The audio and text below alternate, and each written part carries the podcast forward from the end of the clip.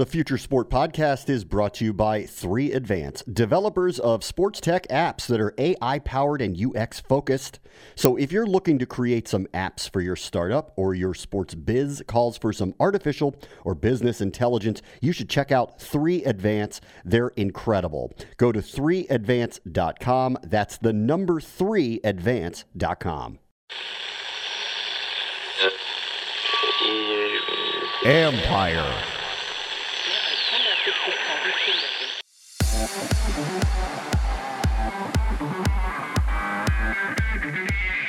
What if you could day trade sporting events?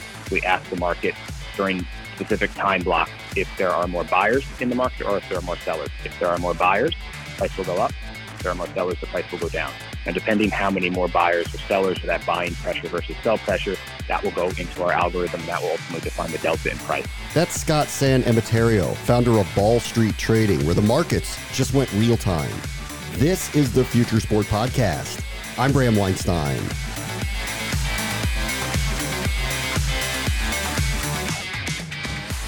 Scott San Emeterio's backgrounds in finance and his expertise is in trading.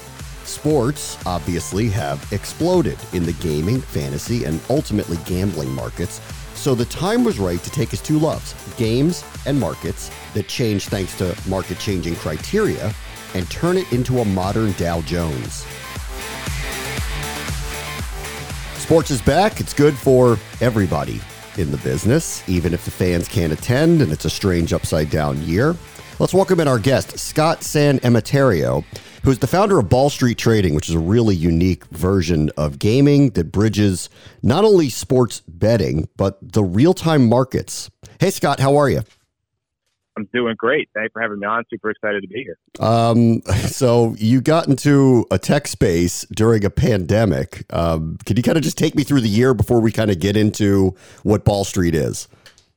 Yeah, I mean, in, in January and February, we are coming off the highs of the college playoffs, the Super Bowl, really getting excited about March Madness. This was going to be our big coming out party and really focus our energy on user acquisition and getting some real marketing done to get word out that we have this platform for any and all live events. And then the pandemic hits, you know, still remember that day where the NBA is canceled, Tom Hanks has COVID, and seemingly the world stops on a dime. And for us, it was just about understanding the moment and figuring out how we were going to position ourselves through it. Uh, for us, it was, you know, pretty obvious that this was probably going to be a pretty big deal when it, we talked about the sports landscape and where that calendar ultimately was going to get reset to. So for us, it really was focusing on as much as possible esports. Like everyone else, those first couple of weeks, everything seemed to shift to the digital aspect of how people were going to consume that fan experience. And for us, it was about really trying to understand the landscape in esports, doing our discovery, doing our diligence, and really trying to figure out where we can live inside that landscape and feel as if we found the right partners, we would be able to put ourselves in a position to introduce this to a tech savvy audience and really give us an opportunity to explore a new vertical outside of conventional sports and ideally be in a position when sports came back to be able to have not only the NBA, NFL, Major League Baseball all ready to go, but then be able to lean into the esports world that we all know is still set for a, a real mainstream push. All right, so and we're here. Uh, week one of the NFL, as we're taping, just completed last night. Uh, college football is semi back with the conferences that are going, and of course, the NBA and the NHL are charging towards playoffs. Baseball as well. Did you achieve what you intended in the time during the pandemic? We did. You know, we were lucky enough to meet some really interesting and smart people to help teach us a lot of how esports, or at least from a business perspective, is set up and where we can ultimately look to position ourselves. Um, and now, as we look to take some of those partnerships forward for the rest of 2020 and into 2021, we now get to really focus our attention back into uh, the more conventional sports as we have, like you said, the NBA is, is going uh, full steam ahead, and we just had a week one, which I would say by all accounts was a was a huge success for the NFL, and I think everyone's really excited to have um, our Sundays back.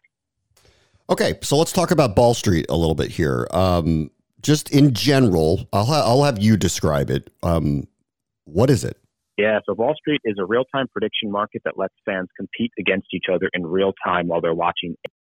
It's in effect a in play contest that lets you compete against everyone else who's also watching the game.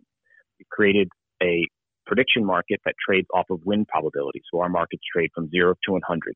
The shares of the winning team will expire at 100 at the end of the game, and the shares of the losing team will expire at zero. You, as a contestant, will enter one of our tournaments, much like you would enter a poker tournament where everyone gets the same number of chips. But with us, you're going to get a portfolio of assets. So last night, you got 100 shares of the Steelers, 100 shares of the Giants, and $2,000 in virtual currency. And you now have the opportunity to outtrade everyone else in the market while you're watching the game. Our markets are completely real time and completely peer to peer. The only thing affecting our pricing are the players in the market itself. So you're not competing against the house, you're not competing against the sports book. This is much more a poker game than a hand of blackjack or you're making a bet against the sports book. So, am I buying stock in the Giants when they're down seven nothing? That market then changes. Is, would you can you kind of describe it that way? Exactly. So, what will happen is depending on where we IPO the game, where we'll set the opening price, players in the market will ultimately define whether they think the Giants are more likely or less likely to win based on what they're witnessing on the field. So, if the Giants and the Steelers opened up at 50 50 because we had the spread last night, and the Giants fall down 7 nothing, Giant shares probably begin to sell off to around 45, 44. Uh, you then have the opportunity to buy those cheaper Giant shares in hopes that they're going to get the ball and march down the field and score a touchdown, therefore hopefully driving perception in the market that the Giants are more likely to win, uh, to where those prices potentially now move from 45, 46, 47, 48, 49 back up to 50. Um, and you know this is basically the the mapping of the flow of the actual game itself, and we think this is the ultimate engagement tool for fans. Yeah, to where they get the opportunity to be a part of that story as those teams are playing. Um, were you a day trader in your past? Yeah, so I spent 13 years at Credit Suisse in their fixed income trading department, uh, yeah. specifically in MBS, and I was I, I was on their subprime desk from 2007 to 2010. So I had a front row seat to all the the chaos of the crisis, and this is sort of what came out of my brain when I figured out that a life licensed financial services probably wasn't going to treat me very well after that. All right, so so you took the background, and obviously you're a huge sports fan, and you finally figured out a way to marry the two loves, I guess.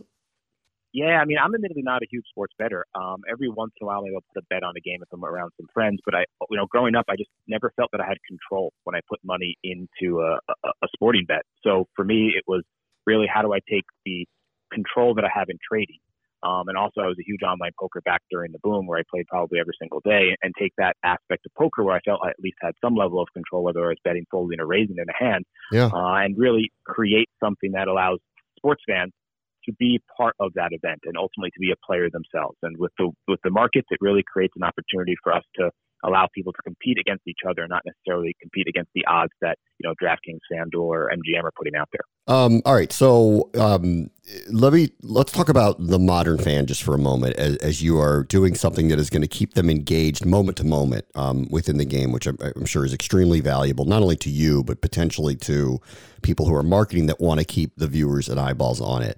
I'm a dinosaur. I'm old. I'm middle aged. I will watch a game start to finish. I'm finding, and I think you know this, younger generations are skipping around. They're in a red zone world. Um, how do you kind of manage the idea that the modern sports fan on a Sunday might not be watching from kickoff to the end of a game and they're skipping around and watching a million different things? I think part of what we've built is trying to create a partnership with that viewing experience. We want to enhance that experience. So whether the fan is watching from kickoff to the last whistle or they're watching on red zone, we want to create an experience that is going to divert some of that attention to the phone. We know everyone's going to be on their phone on some level. So if we're able to create a fully engaged experience where there is both entertainment, there's ego, there's competition, and ideally there's some sort of financial reward, we think that fans will likely be more able to drive attention to a full length of the game. You know, the way our markets also work is we understand that if you think about markets or even odds that um, you know, someone scores a touchdown, the odds that DraftKings ultimately is going to push out there are going to probably move pretty heavily on who's ultimately going to win that game. For us and the way we've created the market is we've slowed that down to where we want the markets to trade off of momentum. So our prices are never going to jump from 30 to 70 in two prints because someone did it, someone had a pick six the other way. Instead, our markets are going to slowly and methodically grind up from 35 to 70 because more and more people in the market are now starting to buy those shares.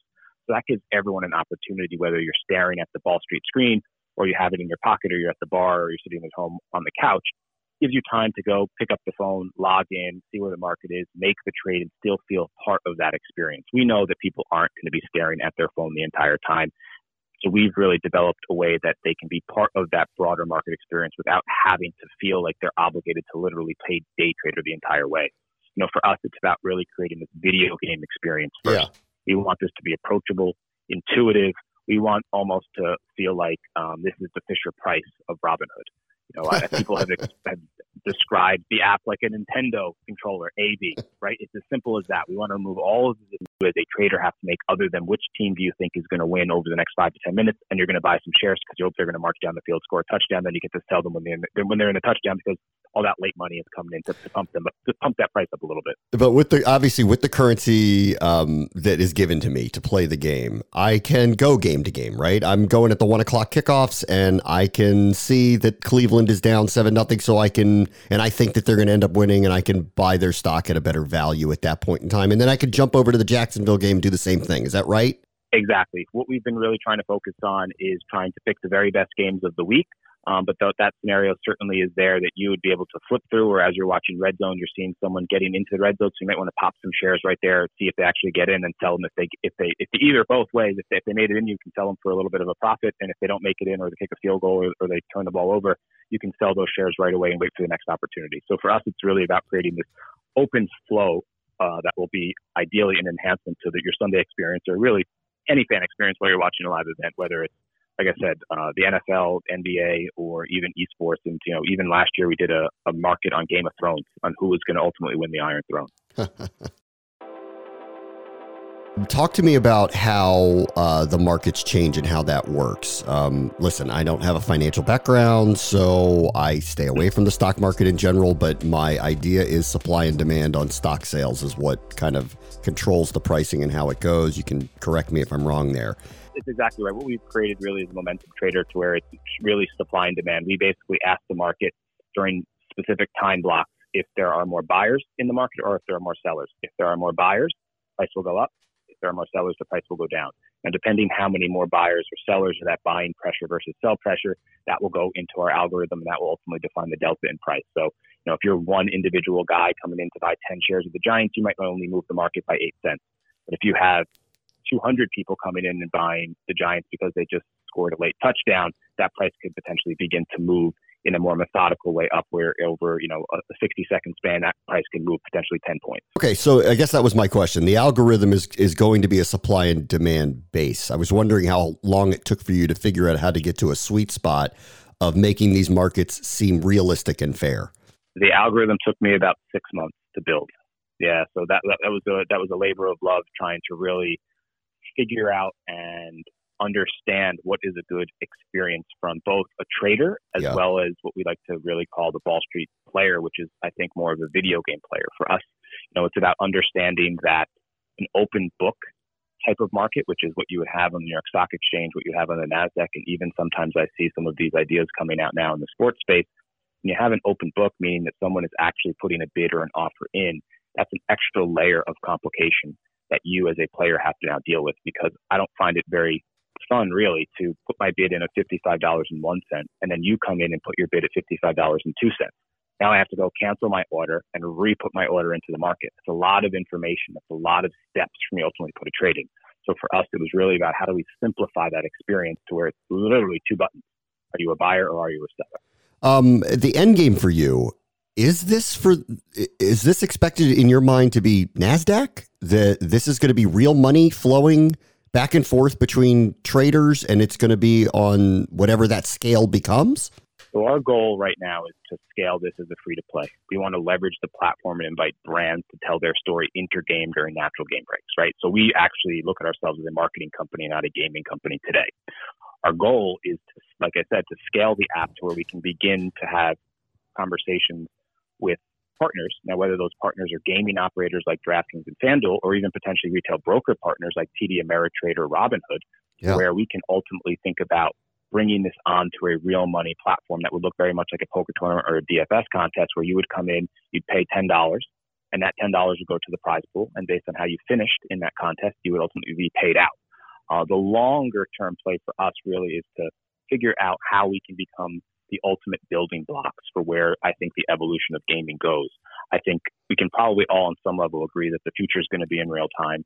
The future is probably going to be peer to peer. I think the you know the mm. American sports betting exchange is coming. I think there's a lot of hurdles with latency and the Wire Act that we have to work our way through, and we're probably a good five years away from that. Yeah. So for us, we want to build some of those early blocks that will hopefully be used for what that will look like later on down the line. You know, it's funny too. I mean, just and this is kind of um, you know an aside, but I've I've met a lot of people like yourself who have a financial background, kind of understand the markets, always were interested in themselves into this field of sports gambling where they are looking for angles and edges because they seem to understand it.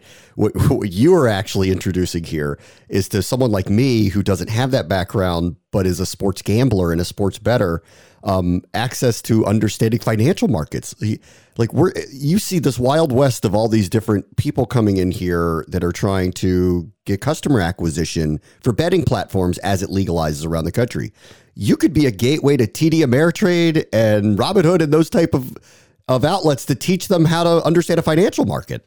Exactly. We want to be the bridge between sports fans, sports betting, and financial markets. The education that you can ultimately pull from our markets is very real. We have a deal with or a partnership with Ohio University where they are now bringing our markets and um, adding that to the curriculum to help people understand how markets work. There's huh. a lot of game theory, there's a lot of strategy, even just the technicals of where support and resistance lie on specific games for specific reasons. It's all there. And if you watch our markets, you can actually see them behave very much in similar patterns as real markets where if you're watching Tesla or Apple trade, they're doing the same exact thing. Um, so for us, it's really very much trying to play both sides in that we can fall to the gaming side of things pretty easily. But for us, I think it's almost as, if not more interesting, to go to the retail brokers and talk to TD Ameritrade and say, hey, we can be an educational tool. We can be that platform that your traders play with after they're done trading the market at four o'clock. Scott San Emeterio is the founder of Ball Street Trading. It's really cool. Thank you, Scott. Thanks for joining us. I appreciate it so much. All the best. On the next Future Sport podcast, staying fit in a pandemic. It's a worldwide issue. If we're not managing the load during the training week, so, so during the training week, we need to have a mechanical load that's preparing an athlete to perform uh, during a game. We, we don't want to overload the mechanical load, but we mustn't. We must also have a mechanical load during the week to match the performance um, that we expect of the player uh, during the game time.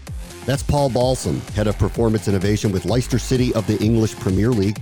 We'll talk about navigating the pandemic and how athletes are adjusting to new normals. That will do it for this episode. As always, the future is now. This is the Future Sport Podcast. I'm Bram Weinstein.